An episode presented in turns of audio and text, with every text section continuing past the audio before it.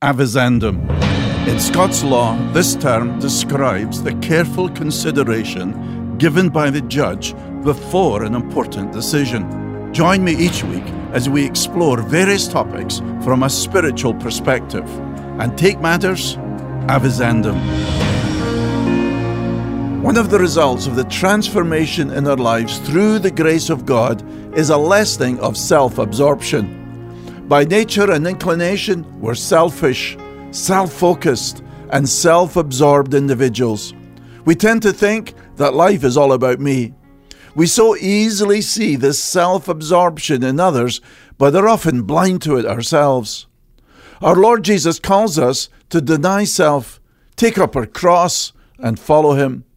So, as we grow in the grace and knowledge of our Lord and Saviour Jesus Christ, our lives should increasingly be characterized by self denial and less and less self absorption. Now, this is not to deny our individuality or our uniqueness as individuals, but it is to say that when God in His grace saves us, He baptizes us by His Spirit into the body of Christ. Paul writes, For in one Spirit we were all baptized into one body, Jew or Greeks, slaves or free, and we're all made to drink of one Spirit. That's an incredible privilege. While our faith is personal, it's never private, but it is to be displayed, nurtured, expressed, and deepened in the community of faith. F. F. Bruce describes the church as the society of pardoned rebels. John Stott calls it God's new society. Why is it then that we often neglect the collective coming together with our brothers and sisters in Christ? My grandparents never referred to going to church, but rather attending the gathering or going to the assembly. I realize that may sound very quaint and archaic, and perhaps it was an overreaction to the formal denominational churches. But it did emphasize the importance of being gathered with our fellow believers in the presence of God. The writer of Hebrews reminds us not to neglect meeting together, as is the habit of some, but encouraging one another, and all the more as you see the day drawing near. In our society of rampant individualism, we often prefer to go our own way. Many people are quite happy to meet and discuss their problems one on one with an elder or pastor or counselor, but sometimes don't even attend the gathering of believers. They may prefer to meet with a few of their friends and discuss spiritual things, but their view of the church is weak. The biblical church is an assembly gathered out of the world and gathered to the person of our Lord Jesus Christ. In our therapeutic society, people often think that they're being helped by just talking about their problems. Individual counseling, even biblical counseling, can never be a substitute for listening to the preaching of the Word as we gather together on the Lord's Day with our brothers and sisters in Christ.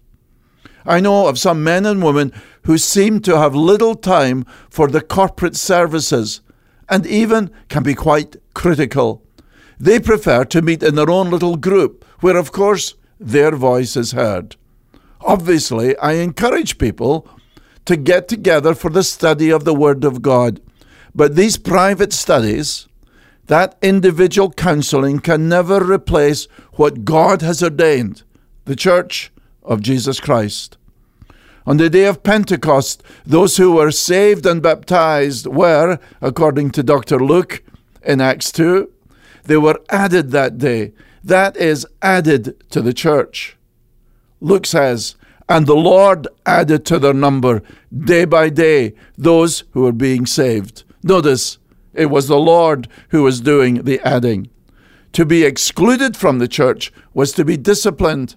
And as Paul explains in 1 Corinthians, delivered to Satan for the destruction of the flesh, so that their spirit may be saved in the day of the Lord. That's 1 Corinthians 5, verse 5. So, by all means, go for individual counseling. By all means, meet with your friends to study the Bible. But never neglect the corporate services and ministries of your local church. When it comes to the church, it's not all about you. Avizandum. You're listening to the weekly Avizandum podcast from The Verdict, featuring Pastor John Munro. John is senior pastor at Calvary Church in Charlotte, North Carolina. Listen to John's daily program, The Verdict, on broadcast radio or major podcast platforms. For more information about The Verdict Ministry, visit us online at calvarychurch.com slash the verdict.